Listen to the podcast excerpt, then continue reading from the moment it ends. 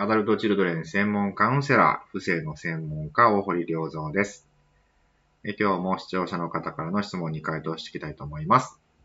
今日はこういう質問です。以前、アダルトチルドレンは無許可営業している感覚とおっしゃっていて、とても納得しました。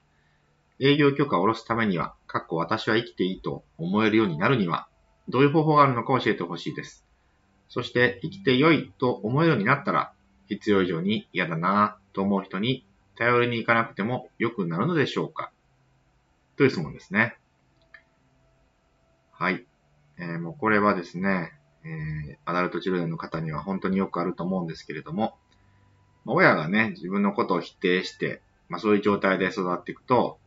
まあどんな否定かって言ったら、まあ女性によくあるのがね、まあ男性、男がどこが欲しかったお父さんが、まあ女である自分のね、誕生を知ったときに、あ、なんだ、また女か、と言ったとかね。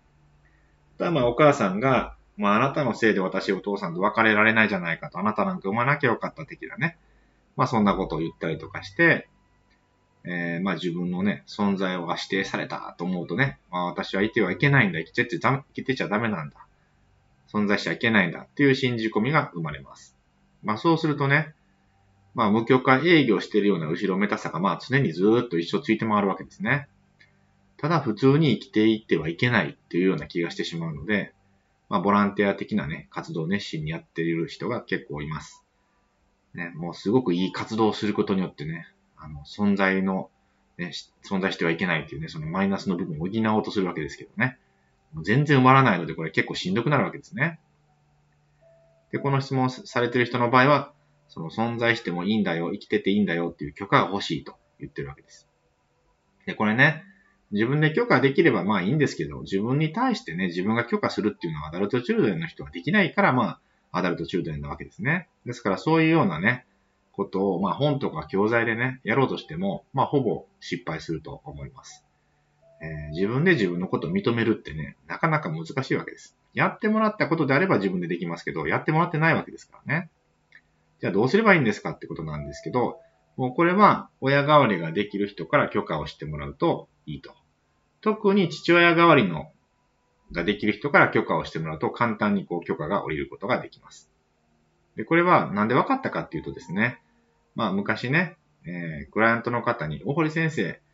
許すって私に言ってもらえますか？ってね、クライアントの方にお願いされたことがあって、えー、何々を許すみたいなね。そうすると、なんかこう許可が出たってことになって、その人がま動けるようになるっていうことがあったんですね。そこからですね、あ、アダルト中の人って自分で許可できないんだ。だから、カウンセラーがね、親役になって許可してあげないといけないんだっていうのが分かったんですね。はい。で生きていて良いと、ね、思えるようになったらですね、必要以上に嫌な人に頼る必要なんかなくなりますよね。だって自分でできるんだから。ね、それがまあ精神的に自立するということです。はい。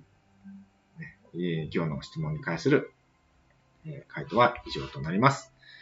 で来週はですね、こういう質問です。自分が好きなことがわかりません。今まで好きだと思ってきたことは、周りの好きだったような気がします。普通の人はどのように好きなことを見つけていくのでしょうか自分がバラバラなような気がします。これは普通の感覚ですか？という質問が来てますので、えー、回答していきたいと思います。はい、ということで、えー、今日でですね、えー、今年最後の、え音声配信となります。1年間ありがとうございました。良いお年をお迎えください。また来年もよろしくお願いします。失礼します。